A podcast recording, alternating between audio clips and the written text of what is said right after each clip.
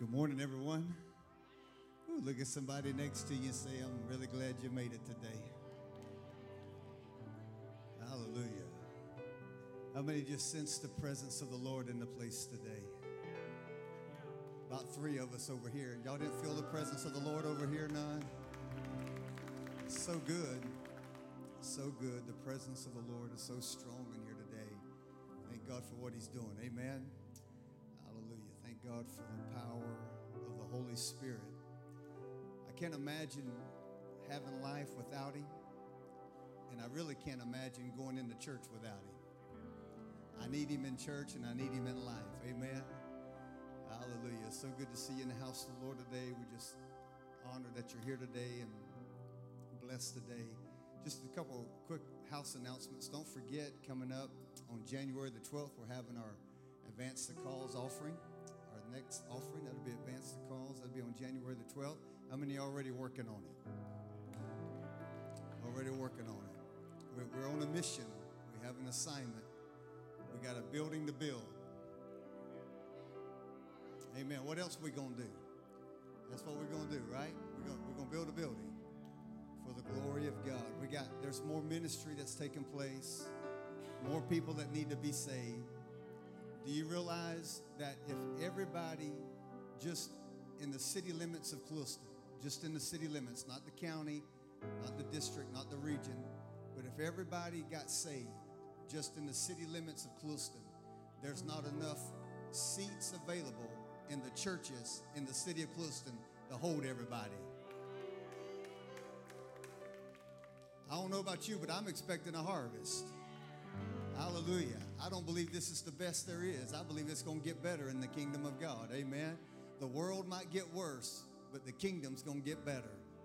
Amen. Hallelujah. Just a couple things. Notice that Pastor Porter wasn't here this morning. He and Chris are in Darlington, South Carolina there. They had a friend of ours church there.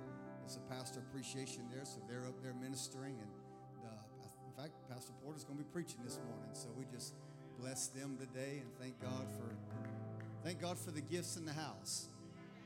Amen. That's what we are. We we train, we equip, we send, we release. We believe we got enough for everybody. Amen. Amen. It's also good to have Raylan Callahan here with us this morning, helping leading worship. We love Raylan. Hallelujah. She was at a, a, youth conference in Orlando. Was it Orlando?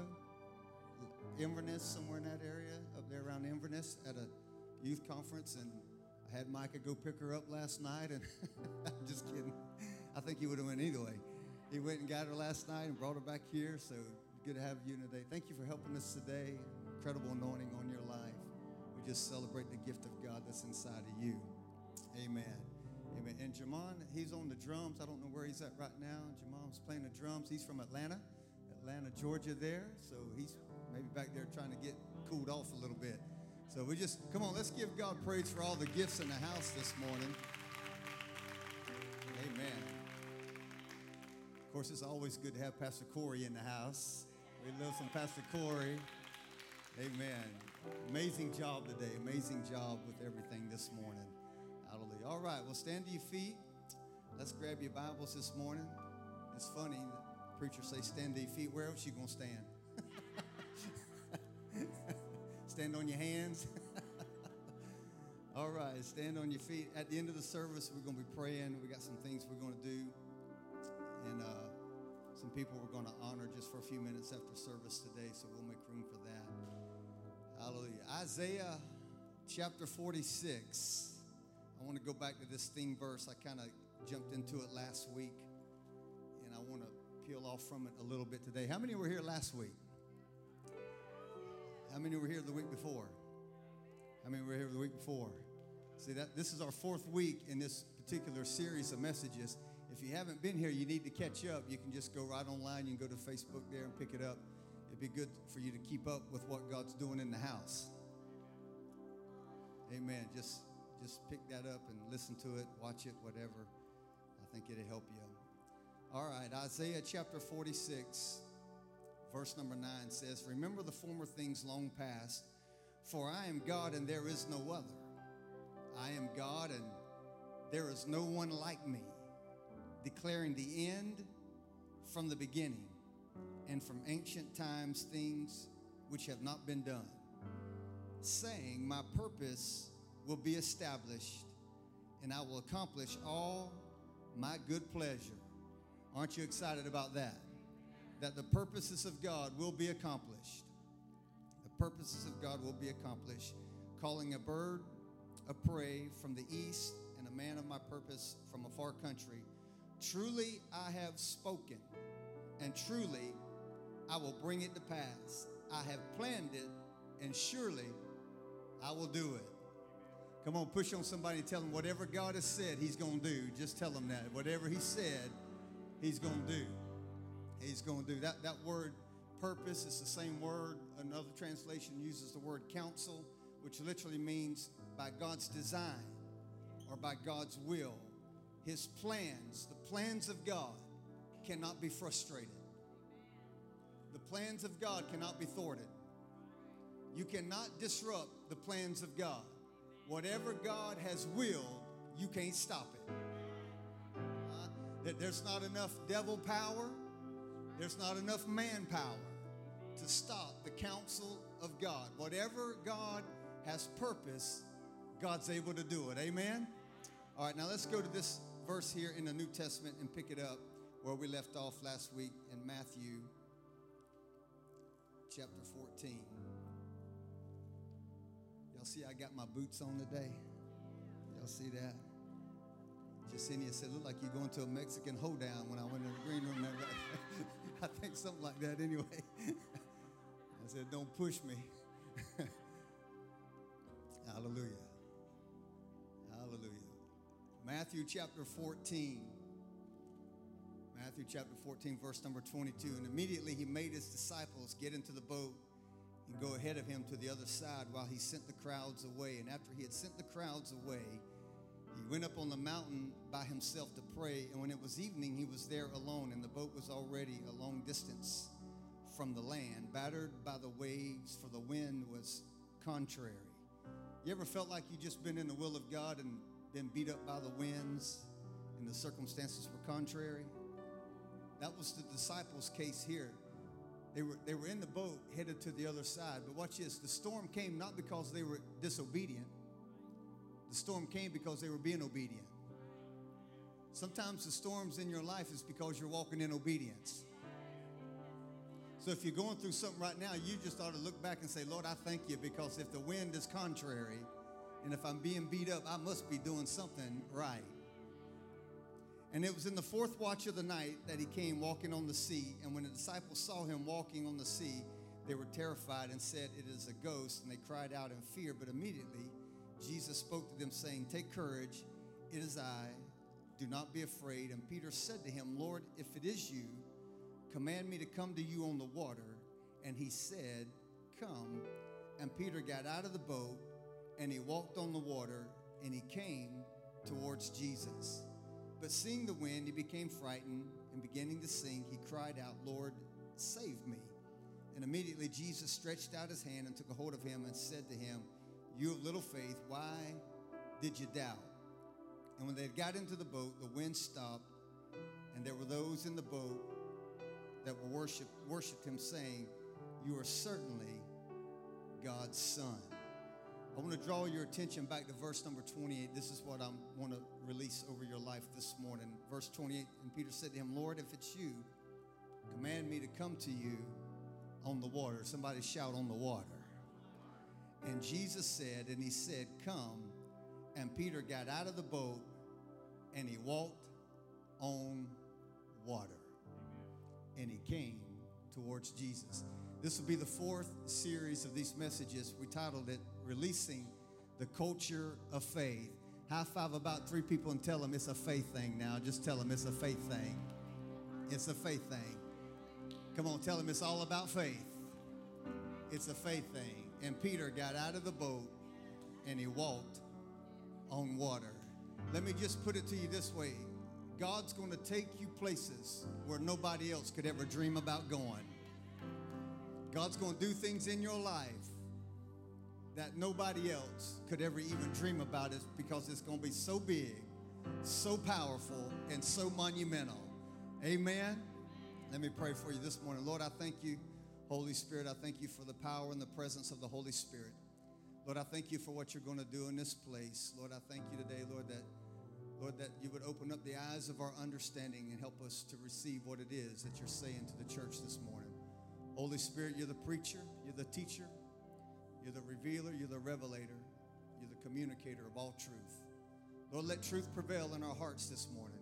We thank you for what you're going to do in this place, and we give you all the glory, all the honor, and the praise now. In Jesus' name I pray. And everybody together said, Amen, and amen, and amen. God bless you this morning. You may be seated. Let me just take you back just for a few minutes of some things that I said last week. Take about five or six minutes of review just to catch you up to speed in case you weren't here because it kind of sets the pace for what God is saying to us today. How many realize this morning that everything that God does, God does it with intentionality?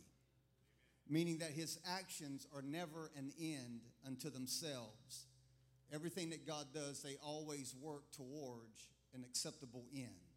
He never does something just to do something because he's intentional about what he's doing. Whenever he does something, it's because he's doing something, because he's intentional about what he's doing. And because he's intentional, even when he does nothing, he's still doing something because he's still intentional about doing nothing. Amen. Because whatever God does, he does with intentionality. So when he's doing something, then he's doing something on purpose. And when he does nothing, he's still doing something because he's doing nothing on purpose, because he's intentional about what he's doing. So even if it looks like nothing's happening, he's still doing something because he's intentional about doing nothing. Push on somebody and tell him he's an intentional God. So that means I'll praise him when he's doing something because he's intentional. And I've also learned how to praise him when he's doing nothing because he's intentional about doing nothing. So I can rest in the fact that even when he's doing nothing, he's still up to something. Come on, push on somebody again on the other side, of you can tell him he's an intentional God. That's why the Bible says in Romans 8 28, for we know that God causes all things. Somebody shout, all things. God causes all things to work together for the good to them that love the Lord and who are called according to his purpose. That means everything in my life that's going on around me, it may not look good right now, but by the time God gets through with it, he, he makes everything beautiful in time. So he causes all things, somebody shout it again, all things. Not a few things, not some things, not, not, not, not, not just the little things or the big things. He causes all things to work together for my good. He's working everything together for my good. So when it looks like nothing's happening, it's still something going on because even when nothing's happening, God is still up to something, even though it looks like nothing. I wish somebody give God praise right there because that's the God that we serve. That's the God that we track with. That's the God that we ascribe to. So when so when you begin to couple the uh, intentionality of God, and that's what we've been talking about. When you when you begin to couple the intentionality of God with the sovereignty of God. That word sovereignty, don't let it throw you off. It's just an old theological word which means supreme being or supreme authority or all power. That's what sovereignty is. So whenever you begin to couple the intentionality of God with the sovereignty of God, then the text that we read in Isaiah makes a little bit more sense when Isaiah said, My purpose will be established and I will accomplish all my good pleasure. So, whatever, and then it goes on saying, Truly I have spoken it, and surely I will do it. So, whatever God has willed, there ain't no devil big enough to stop it. Whatever God has said over your life, there ain't no problem big enough to hinder it. Whatever God has started in your life, the Bible says He is faithful to complete what He started. The fact that He started something in your life is the sign, it's the evidence that it's already finished. Because he would have never started it had he not already finished it. Because Isaiah said he knows the end from the beginning. That's the kind of God that we serve. Now look at your neighbor and say, what you all tied up about? What you fretful about? What you, what, what you worried about?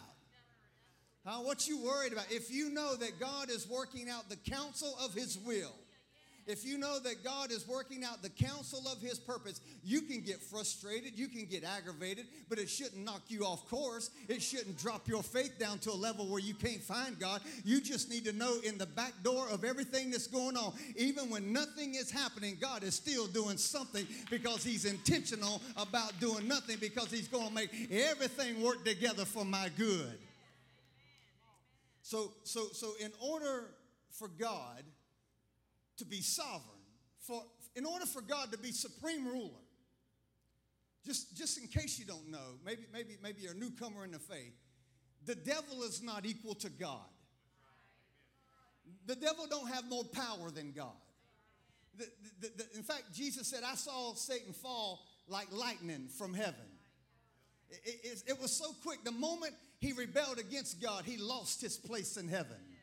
Because God said, No, you can't stay here. You can't stay where there's not agreement. You can't stay where there's not harmony. Anytime you try to divide what God is doing, He said, You got to go. So you just need to rest assured that, that Satan is not more powerful than God, he's just a good deceiver. So, so, so in order for God to be sovereign, it means that whatever he has created, then he has power. He has authority to manage it. If he can't manage it, if he can't have authority over it, then he's probably not a sovereign God. If whatever God has created and he don't have the right to rule over it, then he's probably not the supreme ruler of the universe. He, he, he's probably not God all by himself. But if he has created it, then he can manage it. Now, here's a couple scriptures, just so a quick reference. Now, just, I'm about to catch you up. Hebrews chapter 1, verse number 3 says, He upholds all things. Somebody shout, all things. He upholds all things by the word of his power. Colossians 1:17 says, In him all things are held together. Y'all see it? Genesis 1 1 says, In the beginning, God created the heavens and the earth. Now, notice that God has created everything. All things are upheld by the word of his power. All things are held together by God. If all things come from him, then all things depend on him for their continual existence. Are you with me so far? All right, let's look at another one. John chapter 1. This will all be on the screen. Verse number 3. All things were created by him, and apart from him, not one thing that was created that has been created. Somebody shout, All things. All things were created by him. Now, there's a few things I don't understand why he created, like a mosquito. you ever wonder why, why, why a mosquito? Huh? But he created everything has a purpose. And I didn't, I didn't realize that until one year we were in Alaska and uh, we were up there on one of those mountains up there, and I was just like dreaming of on a big moose hunt, you know how you do. And, and, and I was talking to one of the guys up there because mosquitoes were really bad at certain times of the year there in Alaska. And he said, Do you realize every, every mosquito here in Alaska has a purpose? I said, There ain't no mosquito on the planet that has a purpose. He said, Yeah. He said, he said it's estimated there, I forgot the number, it's like, it's like 10 or 13 trillion estimated mosquitoes. Now, I don't know how you count them, but somehow maybe they kill 10 in a bunch and say, okay, let's just multiply that and see what we get. But, but the mosquitoes did the pollination of the plants like bees. So that in, in, in the springtime, when the animals came to eat, there was more berries and more plants that had been pollinated that created the fruit so that the wild animals could live. That's what I said. I said, well, there you go. Even mosquitoes have a purpose. Now look at your neighbor and say, if a mosquito has a purpose, surely you got a purpose. Amen. All things are created by him, and all things are held together by him, And apart from him, nothing was created. That means all the electrons in the known universe maintain their path and their speed by the counsel of his will. That means nothing moves, nothing exists apart from the counsel or the purpose of God's will.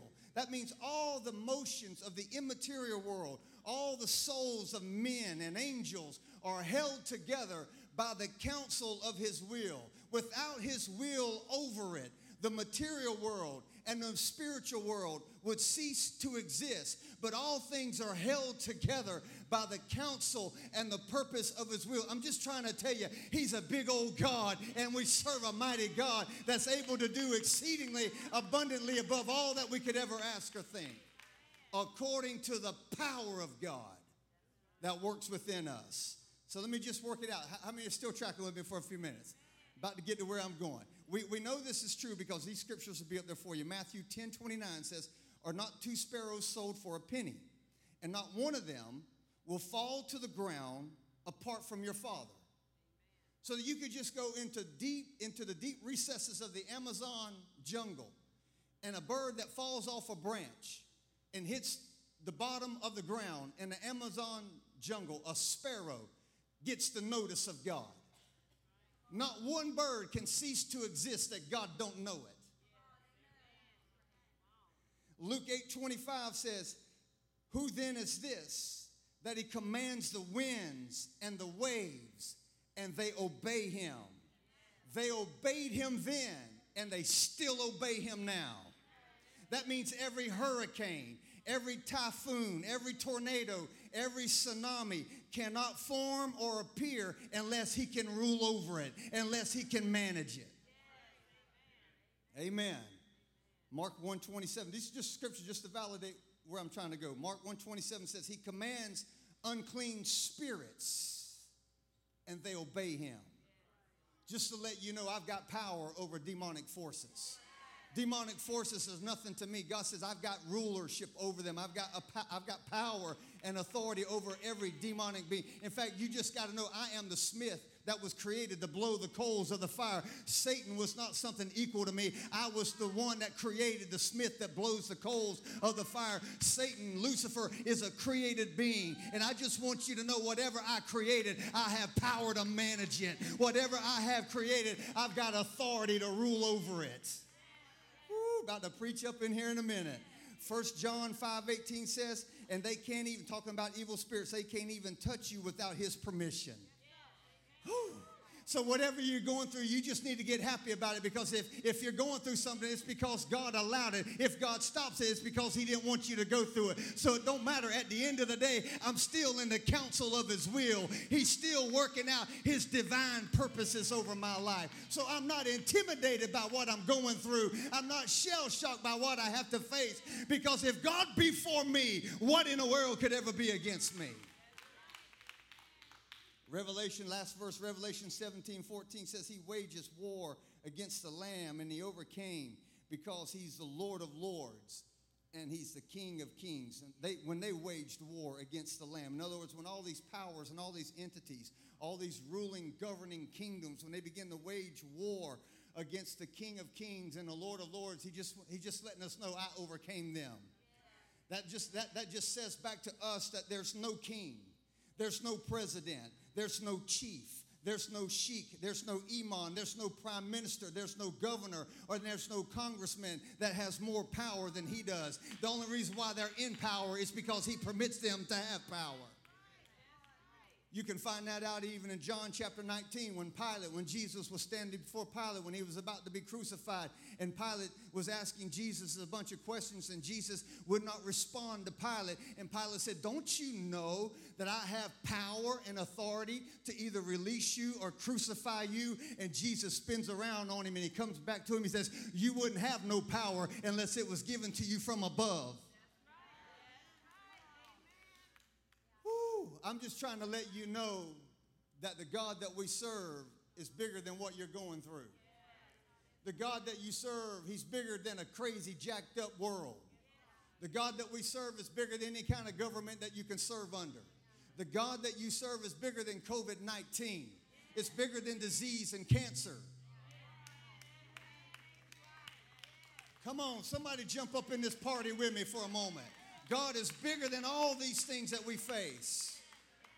So that means this, and I'm about to get to where I'm going. That means no viruses, no bacteria, no broken chromosomes, no messed up DNA, no disease. It's beyond his power. No plan, no scheme, no trick of the enemy, no sin, or even the spirit of death is outside the boundaries of his sovereignty. Whatever God wills, he wills. Whatever God's purpose is his purpose. He reigns over it all, and nothing is outside his sovereign will. If he, if he meets something with resistance, he either allows it for his purposes or he helps you to overcome it for his purposes. Because he's God and there's nobody like him. He's God all by himself. So that means if God created the laws of gravity, then he has the power, the sovereignty to override it. If he created the laws of physics, then he has the sovereignty, the power to override it. If he created the laws of mathematics, if he wants to, he can override it. He can take a boy's lunch, five loaves of bread and two fish, and feed 5,000 men on a hillside, not counting women and children. Most scholars will say that number bumps up to about 20,000 people. Because when God gets ready to multiply something, you can't make sense of it. He created the laws of seed, time, and harvest. That's what he said in Genesis. As long as the earth remains, there will always be seed, time, and harvest. But yet, at the same time, if he wants to, according to Amos 9 13, he can cause the plowman to overtake the reaper. If he wants to, he can reverse the order. I'm just trying to tell you when God gets when God gets busy in a business, when God gets busy in your life, it doesn't matter what the prescribed laws are. If He has to, He can walk right up in the middle of it and change the reverse cycle and cause you to come out without even the smell of smoke on you. Come on, Shadrach, Meshach, and Abednego, you were supposed to be on fire, but you came out and not one hair of your hair has been singed, and there's not even no smell of smoke because the Bible says there was no power that had effect over over them because God is the supreme power. Ooh, I feel like something that about to happen up in here. So that means this if God created the solar system, huh? The cosmos, and puts them in their proper place, and He commands the stars, He commands the planets, and they stay suspended, and they stay in proper order and they stay in their function. But if he wants to, at the same time, Joshua found out in his day, in Joshua chapter 10, that he could cause the sun to stand still for a day and the moon to stand still for a day. He said, Is this not written in the book of Jashar that the sun refused to go down for a whole day and the moon was stopped in its track? Because if he created the planets, if he created the solar system, if he created the universe, he's not a sovereign God if he don't have power over it. Look at your neighbor and say, He's a big God. He's a big God. I'm about to get to where I'm going. Y'all doing all right? That means I, I, got to thinking about this. I, I did this, I, I, used these numbers with you before, but I, I got to thinking about the breadth and the depth of God. Because we get hung up over what we see. God's just moving towards his purpose. Do you realize that there are nine planets in our solar system that revolve around the sun, the SUN sun? Along with those nine planets, there are 32 moons that revolve around each of them. The earth is 7,900 miles in diameter. The sun is 865,000 miles in diameter, meaning you can take hundreds of thousands of earth and drop them inside the sun and they'd roll around like marbles inside of a five gallon bucket. That's how big it is. The earth is the third planet from the sun, which is 93 million miles. Pluto's the furthest planet that we know in our known solar system universe there. It's the furthest, it's at 3 billion 700 million miles away from the sun. Scientists have estimated that there are billions of galaxies with billions of stars. Psalms 147 says he counts the stars and he calls them by name. Isaiah 40 says he holds the universe in the palm of his hand. I'm just trying to tell you, it don't matter how big it is out there, God's got it all under control right here. Just trying to let you know, light travels at the speed of 186,282 miles per second. That's roughly about 670 million miles per hour. That means if the moon is 239,000 miles from the earth, if you got into an airplane flying at 500 miles per hour with Clyde Johnson, it would take you about 19 days to get there. Light gets there in 1.3 seconds. The sun is 93 million miles from the earth. If you traveled that distance in the jumbo jet airline, just saying flying, flying at 500 miles per hour to leave Earth to go to the sun at fi- flying 500 miles per hour, it would take you 21 years to get there. The nearest star to us, besides the sun, if you would get into a jumbo jet airline and fly to that star, it would take you how many years? Throw something out there, you're safe. 30 years, I hear 30. If you were to fly to the nearest star, flying, let's just say 500 miles per hour, it would take you 51 billion years to get there. Light gets there in 4.3 seconds. I'm just trying to let you know when God wants to show up, distance is irrelative. If God wants to move on your behalf, it don't matter. He holds it all. Come on, talk to me up in here. When God wants to move on your behalf, light can get there in 4.3 seconds. He moves at the speed of light, He moves at the speed of sound. You're not serving some rinky dink, barely getting along kind of guru God. You're serving the supreme monarch of the universe, the supreme being of all the things that had ever existed. Nothing can exist without Him, nothing is apart from Him. You are the apple of His eye, you're the flavor of His mouth. You have to know today that whatever God is doing in your life, He is faithful to complete it. Hmm. He's in everything, but He can't be contained by nothing. Mm.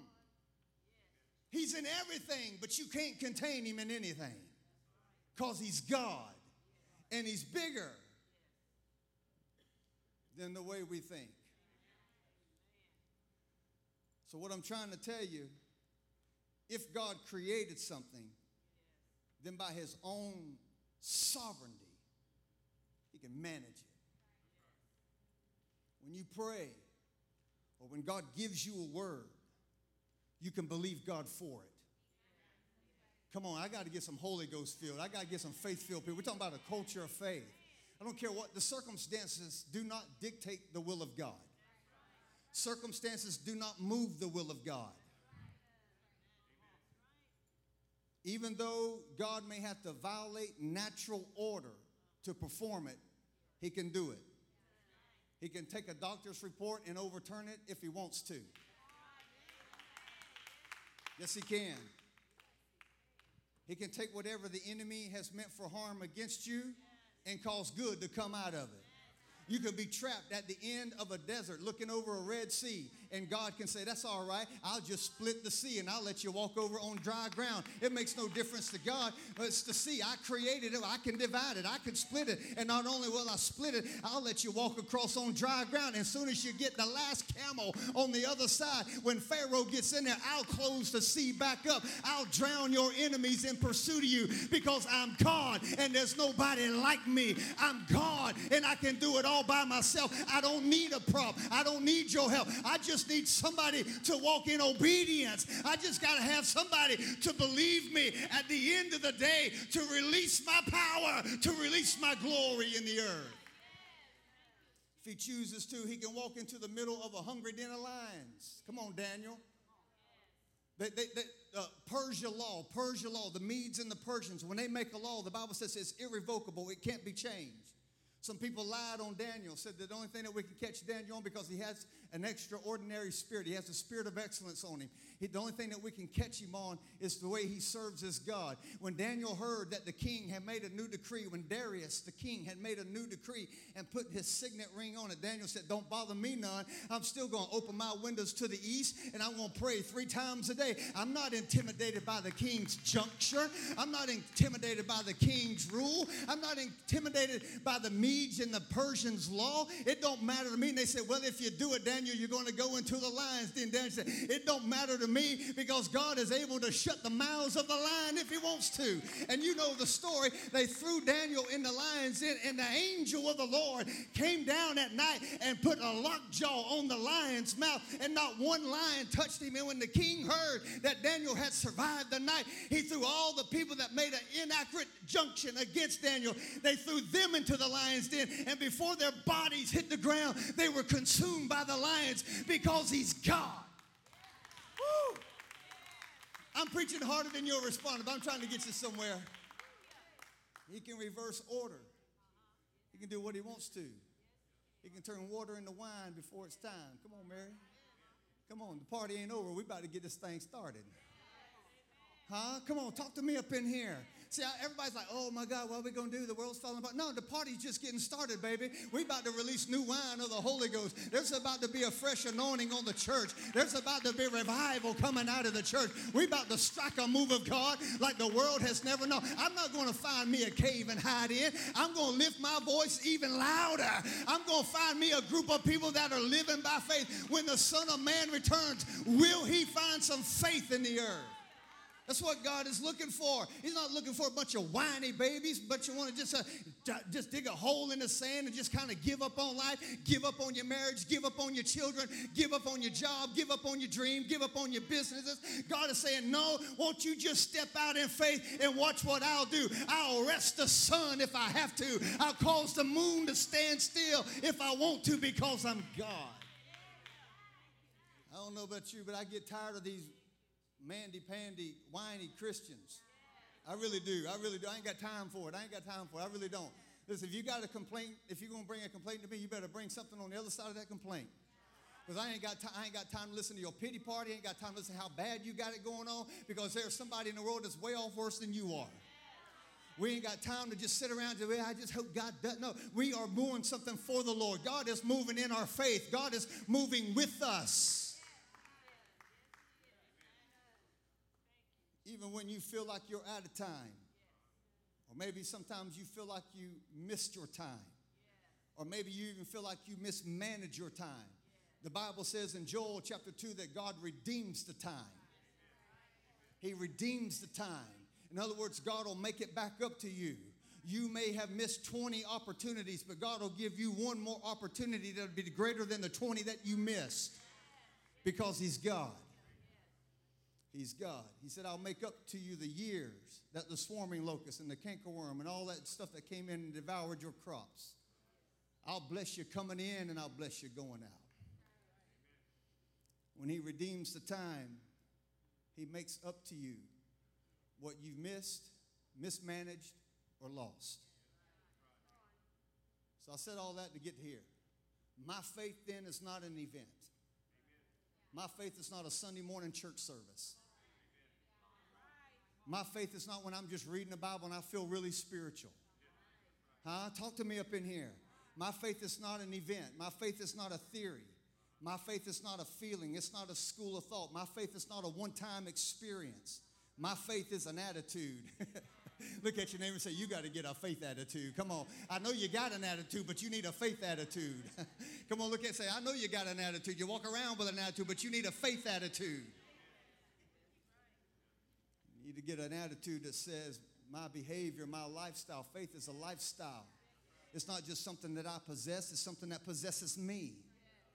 Huh? I'm not just trying to wing it until I hope I make it on the other side. This ain't this ain't this ain't preschool. This ain't cross your fingers, step on the crack, break your mama's back. Huh? Remember that? Step on the line, you break your mama's spine. This ain't none of that. This is crazy. This ain't read your horoscope and see what kind of day you're gonna have. Huh? Huh? This ain't the kind of day. This ain't this ain't the world we're living in. We are in a kingdom. We are in a kingdom that can that is an undisputed kingdom.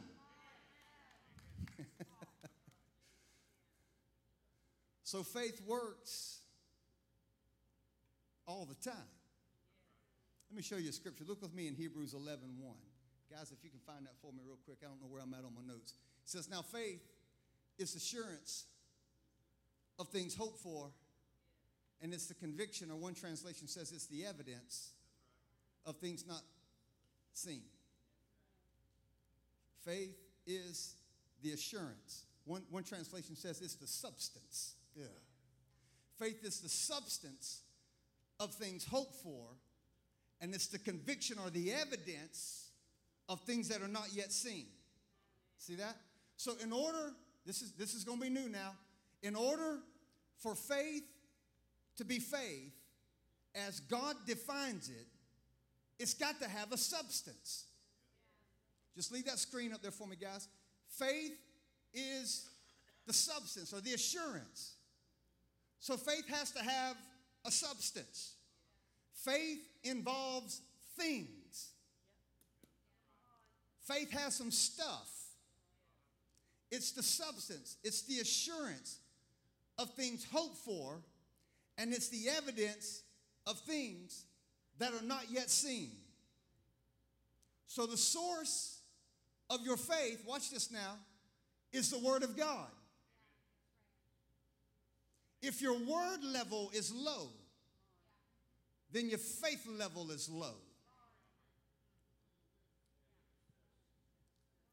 The source of your faith is the word of God. Romans 10 17. Faith cometh by hearing, and hearing the word of God. So, watch this real simple, easy formula. If you want more faith, get more word. If you're, if you're struggling in your faith, it's because you're struggling in the word. Because I told you last week, we don't have time to preach all that, but, but faith is released where the will of God is known. So you can't even release faith unless you know what the will of God is. You don't know what the will of God is unless you read His Word. Where's all my amens at? I feel like y'all got me up there by myself. So, so, so, so the Word is the source of our faith. When there's no Word, it's simple. There's no faith. Because you can't will it into being. You have to find out what the will of God is because what stands forever is not your plans, it's His plans. He is committed to His purpose, not yours. So the best thing you and I can do is get on board with His purpose. So the Word is the source. So, so, so faith, another way of using it, faith is our confirmation. It's the assurance. It's, it, it's, it's, the, it's the, the title deed of what we hope for. The Word is the source of our faith. Watch this now. So, therefore, our hope comes from the Word. Without hope, faith has nothing to fulfill. Because hope is the confident expectation of something good. Faith is the assurance of things hoped for. It's the confident expectation of something good. So if you lose hope, faith don't have a chance. Because hope gives faith the substance to work in. So, so, so that means this. Just track with me for a moment. Going to preach it out in a moment. When I hear a wrong report or receive a negative report from the world, I have to go back to the Word to get my hope. Because my hope does not come from the world. Come on, talk to me. Faith is the assurance, it's the confirmation, it's my guarantee that what I hope for, even though I can't see it, it still exists. Are you tracking with me? Come on, don't, don't, don't fall asleep. I wish, I, if you fall asleep, I pray to God you fall off that chair if you fall asleep. I tell you, I tell you, I ain't got time, I ain't got time for lazy believers. I'm, try, I'm, trying to, I'm trying to keep you alive in the midst of craziness. I'm trying to keep your faith activated in the midst of a world that's gone crazy. So, so, so, so faith is the substance of things hoped for, and it's the evidence of things that are not yet seen. Just because I can't see it, don't mean it don't have substance. Just because I can't see it doesn't mean it does not exist. It exists. It's like it's like you ever had to book a, a hotel room somewhere? Like you you just called into another state and say, hey, I'm. I don't know where, where y'all stay at. Okay, Motel 8. Okay. You, you, know how you know how you book a motel room? They, will leave the light on for you. Don't worry about it. You, you know how you book a motel room? And, and, and you're over the phone. Now you're not there. Let's just say it's in, let's just say, let's just say it's in California, okay? You're not there. But you call the hotel there in California and you say, I'd like to book a room. You don't see the hotel, you're not there standing in the hotel. And, the, and, and, and the lady will say, Well, well, let me give you a confirmation number. So you get a confirmation number of a room that you booked, right? So that means somewhere in that hotel, you got a room. You're not there yet, you hadn't seen it yet, but you got a confirmation number. Faith is your title deed, it's your confirmation that what you believe for exists. You're not there yet. And listen, when you get there, if they say, I'm sorry, sir, but all the rooms are booked, you don't have a room. You just pull out your little piece of paper and say, uh uh baby, I've got a confirmation number. I got proof. I got evidence that there's a room somewhere in this hotel. And you may have to kick somebody out. You may have to roll a bed around or two, but somewhere in this hotel, I'm going to go to bed because I have a confirmation.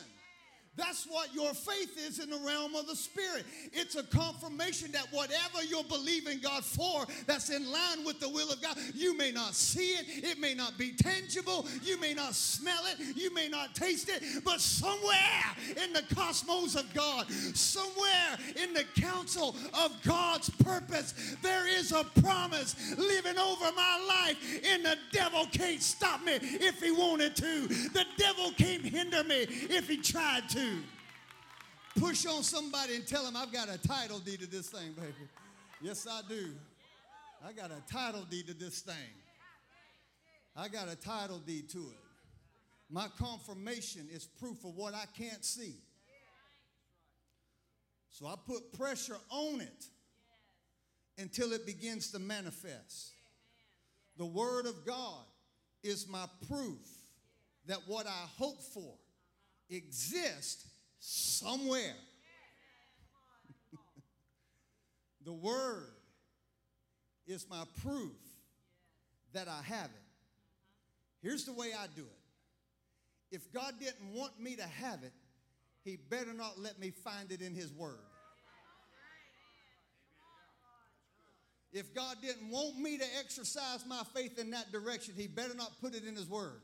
Because if I can find it in His Word, Baby, it's the hunt is on. I am coming after it with everything I got. I am Rambo ready. I am locked and loaded. I got a knife between my teeth, and I am coming after everything that God's got for me. I'm not scared of devils and demons and doctrines of devils and demons. I'm not scared of people. I'm not scared and intimidated because if God put a word over my life, then He has allowed me to find my place in the counsel of His will. And I'm just going to believe God. I'm going to stand in the middle of hell and high water. I'm going to stand in the middle of adversity. I'm going to take on the flack of the enemy, but I'm going to keep declaring God is able. God can do it. Won't He do it? Will He do it? Surely He'll do it. God is a God all by Himself. See, right about now, if y'all were tracking with me, you'd be throwing chairs, diapers, and babies. I'm telling you, you'd be running this place. We've got so indoctrinated by the news press. We got so indoctrinated by what's going on, the politics of our world. Can I tell you something? God is bigger than your politics. God is bigger than your Democrats and your Republicans. God is bigger than your independents and your whatever. God is bigger than all that stuff. And we want to stay divided. We want like the church is limping. I'm telling you, He's coming back for a bride that's without spot, that has no wrinkle. He's coming back for a church that's going to be full of glory. Does not your Bible say? we go from faith to faith, we go from glory to glory, we go from strength to strength. It's what it says. It's what it says. Look at your neighbor and say it's a faith thing. If I can find the evidence that it exists, you can't talk me out of it. If God put a dream in your heart, if God put a purpose in your life, you ought to go for it like nobody's business. Yeah, I just don't know if I got it. Money is irrelevant. Money will come. Money follows vision. God provides provision. God gives you money. God gives you provision for the vision. He provides. I just don't know if it's going to work out. Well, you keep talking like that and it won't. Hmm? All right. Y'all doing all right? Is that clock right? Is it really 11:52? Is it really? What'd y'all do? Y'all back it? Y'all, y'all sped it up when I wasn't looking. Faith deals with things that are real, but they've not yet penetrated your five senses. You get it? We so earthly bound See, the reason why God gave you five senses so that you can operate on the planet. So you could taste stuff, hear stuff, smell stuff, touch stuff. That's your five senses. But you've got another sense. Not a lack of sense. You've got another sense. It's called your faith sense. And your faith sense goes beyond your five senses. Because most people give up when they can't see it. Most people give up when they can't touch it. Most people give up when they hear something negative. Amen. Well, it just ain't worth it. Really? You think the enemy's just going to roll over and play dead because dun dun dun, here you are? The enemy's not going to roll over and play dead. Does not your Bible say it's the fight of faith? You know what the fight of faith is? It's staying in the faith. You have to stay in the faith. That's the fight of faith, is to stay in the faith. it's the fight of faith. One translation says it's the good fight of faith. You know what a good fight is? It's the one you win. I've been in some fights. Thanks to my brother in law. My brother. they, they dragged me into these things. Y'all have to get the backstory later and get time. But any fight, and I've been in some other fights, only because, you know, I had to defend myself. But any fight that you walk away from that you win, you say that's a good fight. But any fight that you lose, that's not a good fight. He said, You got to fight the good fight of faith. In other words, it's a fight that you win. So faith works. Just a few more things here. Faith works beyond the natural senses. You don't see with your eyes, you see through your eyes. Your eyes program your brain that dictate your moods. That's why if you don't operate by faith, you'll just see through natural eyes. You'll get a natural interpretation over a spiritual promise. Because mm. faith is not about how you feel. because you can still feel faithless, but be full of faith. I'm teaching better than you're shouting. You can feel full of faith and have no faith. Because it's not about the way you feel. Because faith don't work in the realm of logic. It doesn't work in the realm of reasoning. Faith is not an emotion. It's not an emotion. Well, I just don't feel like I'm in faith. Well, you might be at the you might be on your A game. Emotions can change based on the information you receive. Yeah? Emotions are the most unstable part of your being. And they change based on information. The content will affect your feelings. Now, let me just say it to you this way, just so we don't override it here. Emotions are real, but they are the caboose. Y'all know what a caboose is to a train? I mean, that's like the last car. Emotions are the caboose to a train, not the engine. You're not led by the caboose, you're led by your spirit. And faith comes out of your spirit, not out of your emotions. So I can come in here with the worst thing going on in my life, but faith says, I'm going to lift my hands and I'm going to worship Him.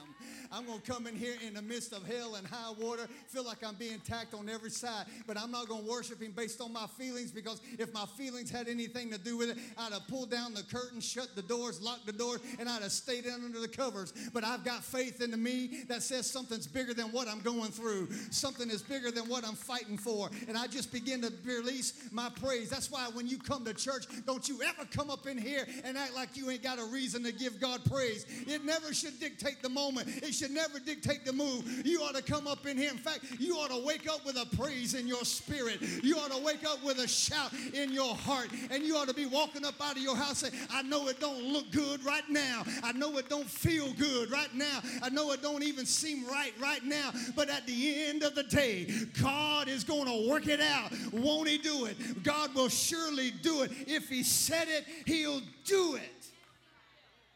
That's the kind of God that we serve. Faith is tied to substance. Somebody shout substance. That is not yet seen or experienced with your five senses. You have to be convinced that what you can't see is more real than what you can see. All right, let me just, I want, I close right here. I, I really got three good points, but apparently time just don't ever lend to my points. You have to be convinced that it is real. Watch this. What you can't see, you have to be convinced that it's real based on the subject that's calling for your faith. Watch this now. God is the subject. The primary ingredient to experience God is faith. For without faith, it's impossible to please God. It's not hard, it's impossible. Are you tracking with me? So, faith is the primary. Two minutes and I'm, I'm out of here, okay? At least I'm, I'm landing the plane. Faith is the primary ingredient that we need to experience God. Without faith, you displease God. There's no room in the middle. Okay?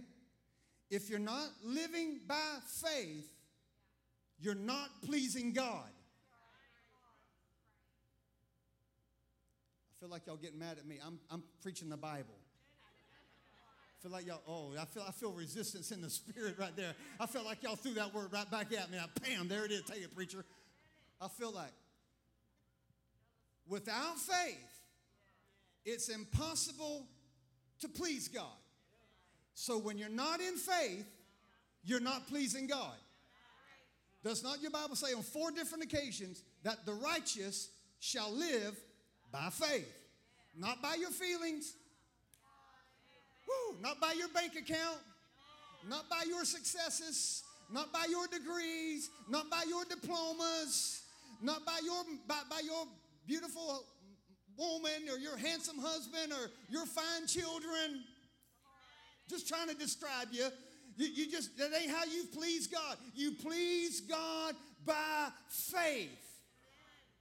The primary goal of faith is not for you to get another car. It's not for you to bigger, buy a bigger house. It's not for you to get a better job. All those things can work in it, but that is not the primary objective of faith. The primary objective of faith is to please God. And without faith, it's impossible to please Him.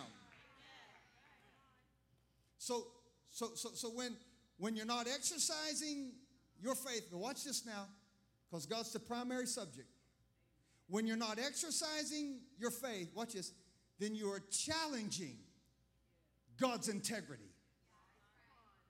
Mm. When you're not operating in faith, you're challenging God's integrity. Here's an example. When God says something to you, over you, for you, it's in the Word, and you don't operate in faith on it, then you have just challenged the integrity of who God is. Here it goes. How do you feel? How do you feel when you know you're telling the truth about something and somebody walks up to you and says, You're lying?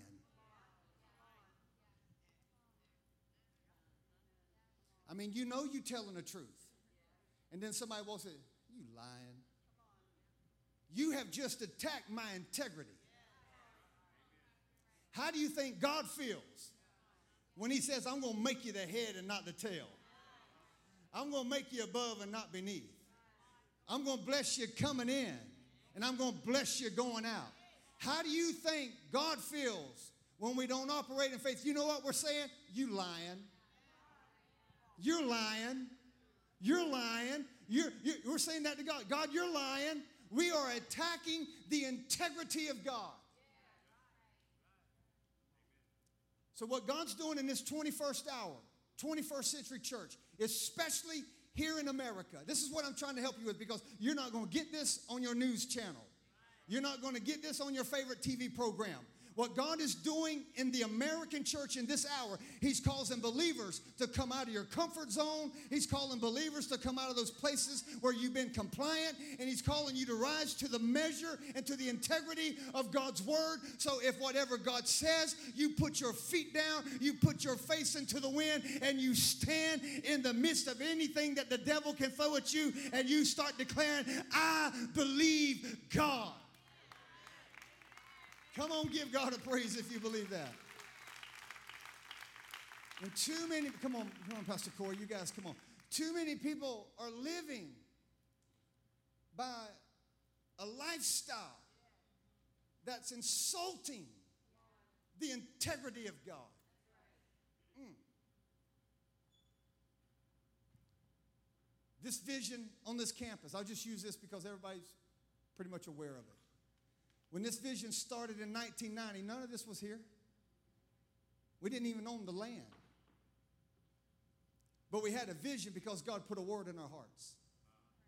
And it was just a handful of us, a bunch of ragtag people. we, were the, the dirty dozen. we were just standing in faith, Wayne. Standing in faith, Nancy. Just standing, declaring, believing the word of God.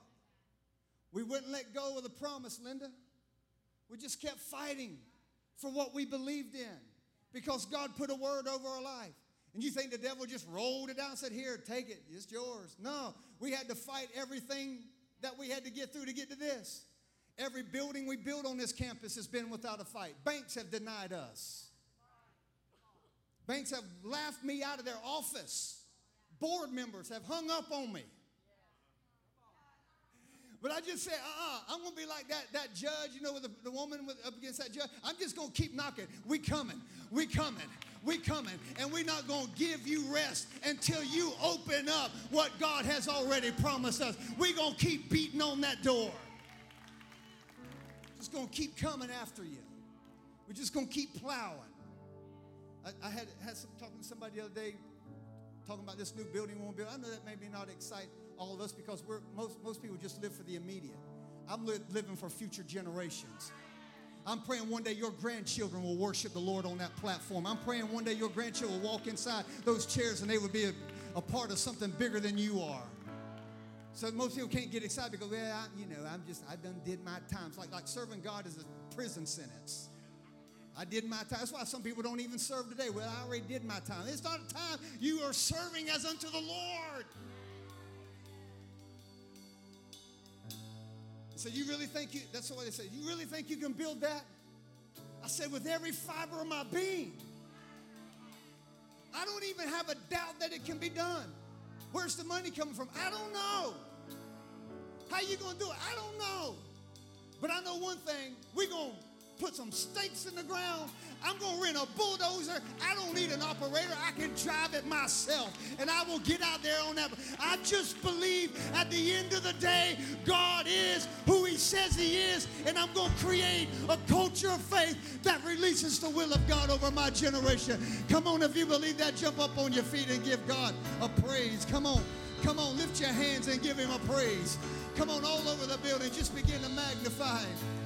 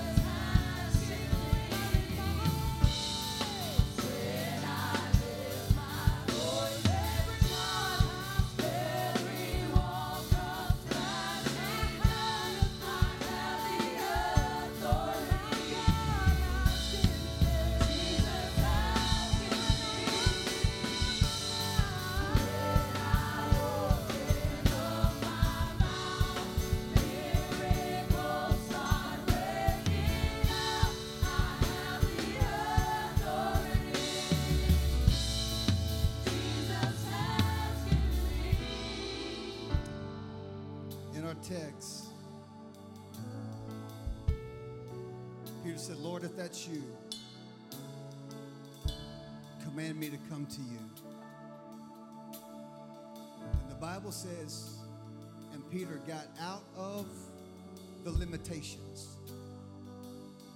Peter got out of the restrictions. He got beyond the barriers. He was in a boat. It was the boat of limitations. It was the boat of restrictions.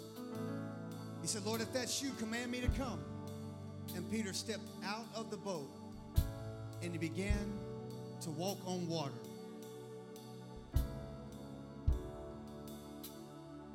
Not because he had more faith than any of the other disciples, not because he was more spiritual. It was because he was willing to release his faith into a dimension that did not make any natural sense. Here's the translation. This is Chuck Pelham's version when he stepped out of the boat. Lord, let me do the impossible.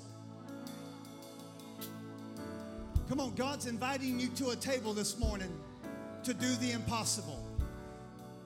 Jesus did not initiate the movement, Peter did. Jesus just gave it permission because all things are held together by the counsel of his will. If he didn't will it, he couldn't walk on it. But because God willed it, when he stepped out of the boat, the water became like concrete. God's waiting on you to step out of that place of limitation. God's waiting on you to step out of that place of restriction and just obey the word of the Lord and watch what God will do on the other side of your obedience. Come on, everybody in the room, lift your hands and just begin to thank God for what He's promised you. Come on, we're just going to pray for a moment. Come on, just begin to declare God, I'm stepping out of the boat. God, I'm moving beyond the barriers. I'm moving beyond the restrictions and the limitations. I'm getting beyond the logic of my own mind. Come on, I can't even hear you pray. Are you praying? Come on, begin to declare it now. Declare it in the name of Jesus. I refuse to be limited. I refuse to be restrained. Come on, somebody's got to break it in your spirit, break it in your life today. Come on, go for that business. Go for that miracle. Go for that job. Do what God called you to do. Take your place in the counsel of God. Let heaven organize the victory over your life. Let heaven rearrange the circumstances for your promotion. Surely his will, surely his counsel will stand forever. It'll stand forever. It'll stand forever. Okay.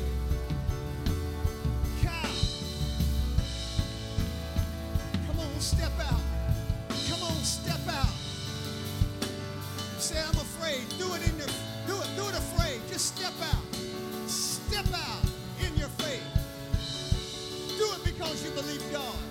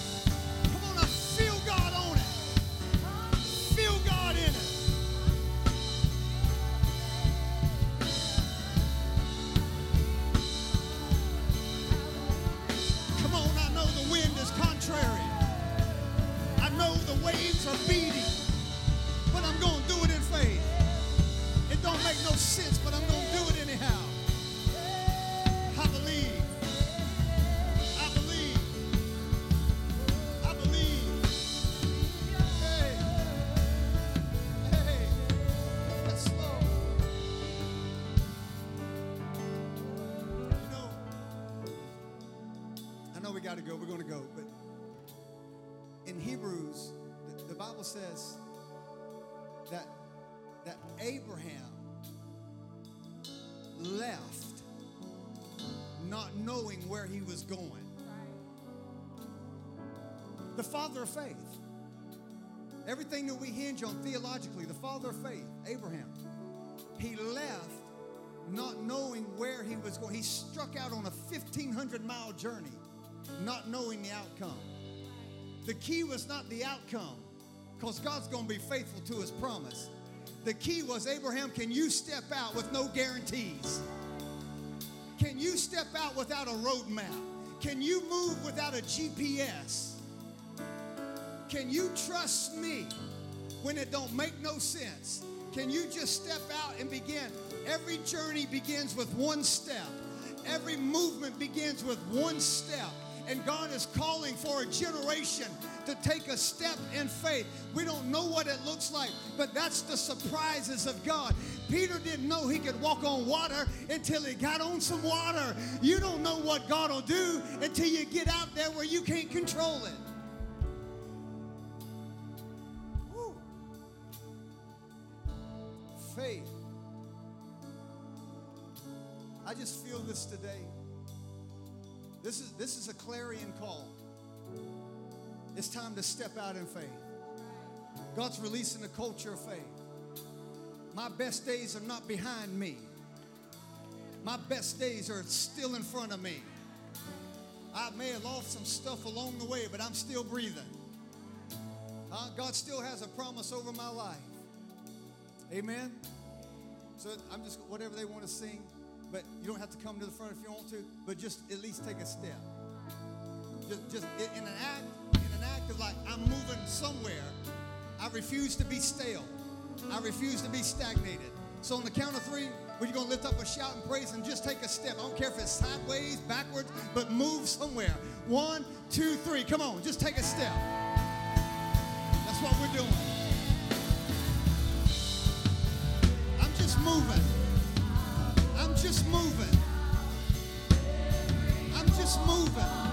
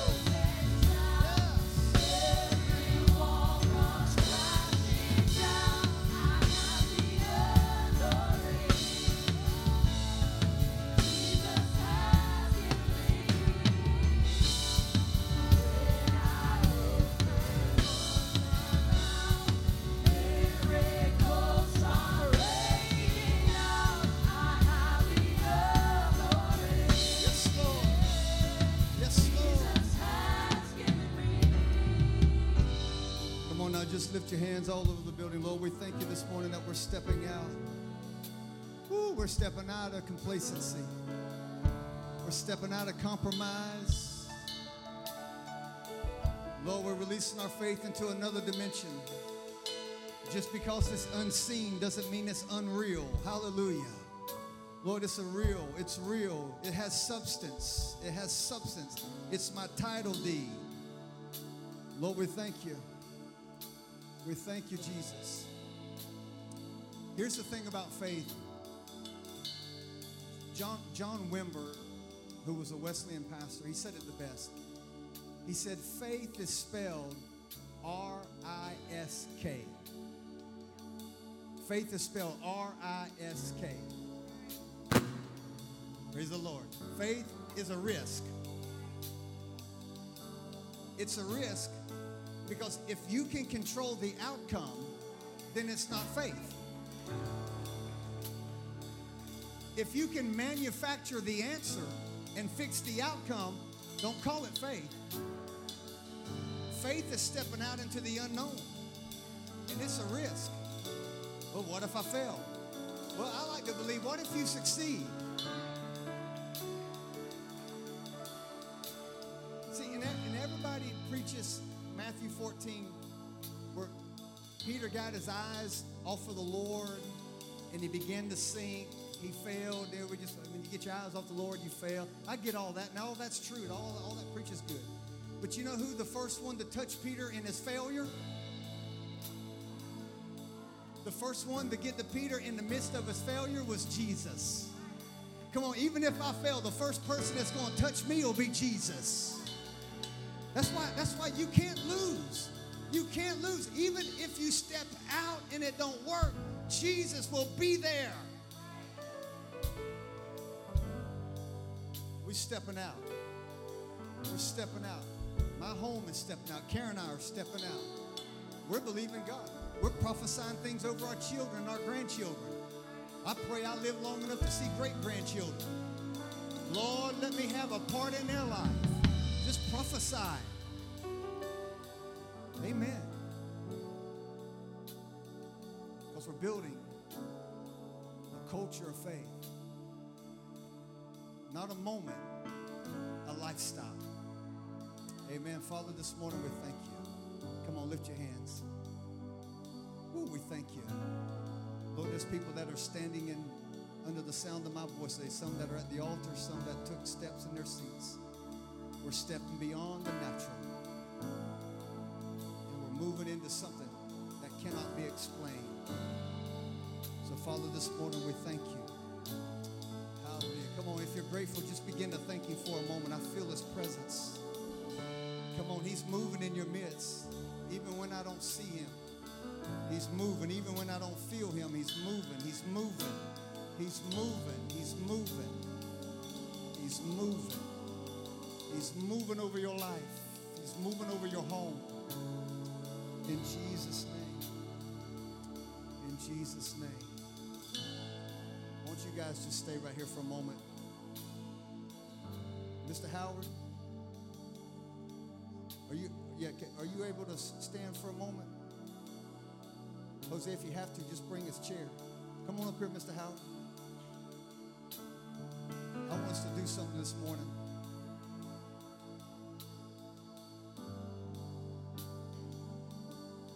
You need to sit down? You want to sit down?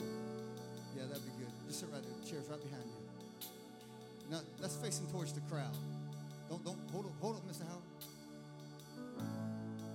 We want you to sit right there. This is, uh, in case y'all don't know him, this is Howard Stahl. He's been a member of New Harvest Church, he and his Pat, his wife Pat, for 23 years. Miss Pat passed away February the 11th of this year. They've been members of this house for 23 years. What you may not know about Mr. Howard is, is that, uh, how old are you now, Howard? 80? 85 years old. And he's still serving.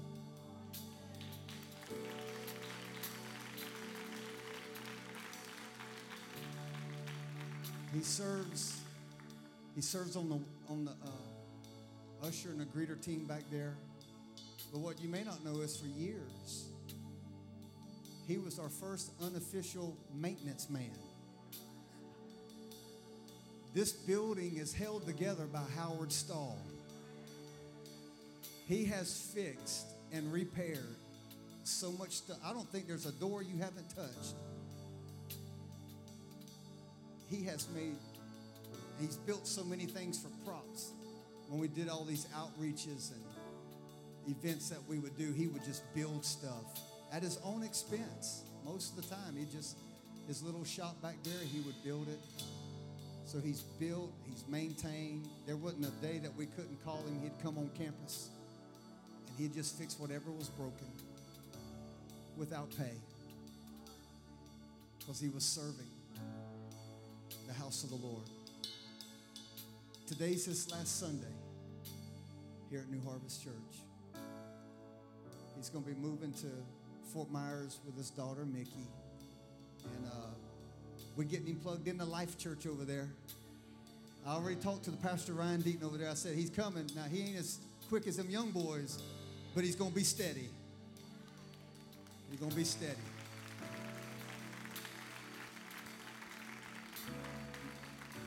And, I just thought, I just thought, I mean, he's 85 years old, and man, we can't get some people to serve for 85 days.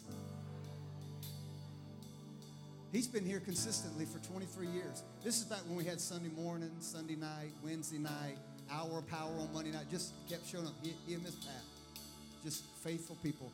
I want to read something to you, Howard. Just stay right there. I wrote this scripture down this morning. It's okay. You're okay. In Ephesians chapter 6, verse number 10, it says, So then, while we have opportunity, let us do good to all people, and especially to those who are the household of faith. So this morning, we want to do good to those who have been faithful to the household of faith. So we got this plaque made for you, Mr. Howard. Just pass it up here. Pastor Carlos got this designed and made up. It says New Harvest Church, a testimony of sincere appreciation presented to Howard Stahl in honor and with deep appreciation of the distinguished and unselfish service as a covenant partner for 23 years. Thank you from 1998 to 2021. We're going to give you that. And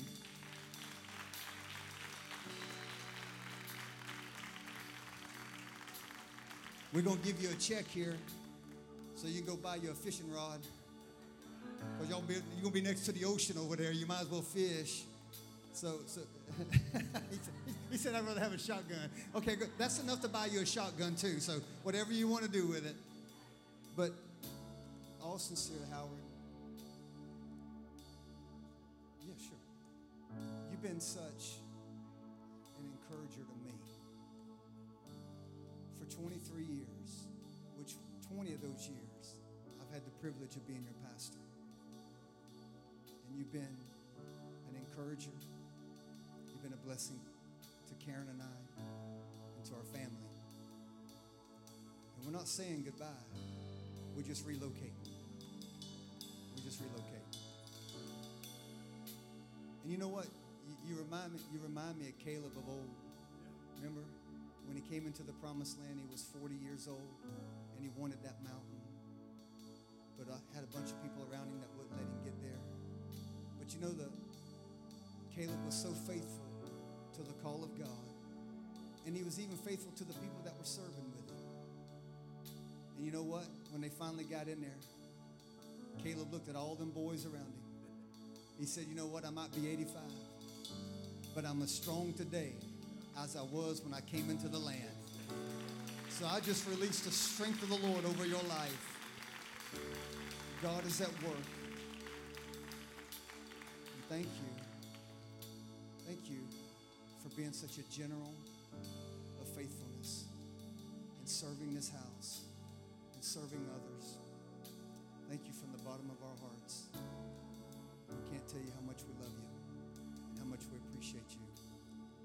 Father, I pray today for Howard. Lord, I pray that you would renew his strength.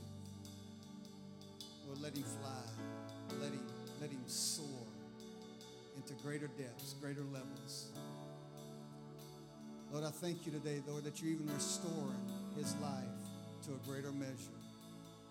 So, Father, as we celebrate him today, Lord, this is not a loss in the kingdom of God. It's just of movement, it's a transference. Lord, if anything, this is the right way to do it. Serve until you have to change. So, Lord, you're changing things over his life, changing things over his family. So, Father, we thank you today. Lord, we thank you for the gift of God that he's been to this house. And Lord, even as your word says, as his days are, so shall his strength be. Lord, he'll never lack, he'll never live in want. So, Father, we bless him today. In Jesus' name I pray. And everybody together said, Amen. Amen.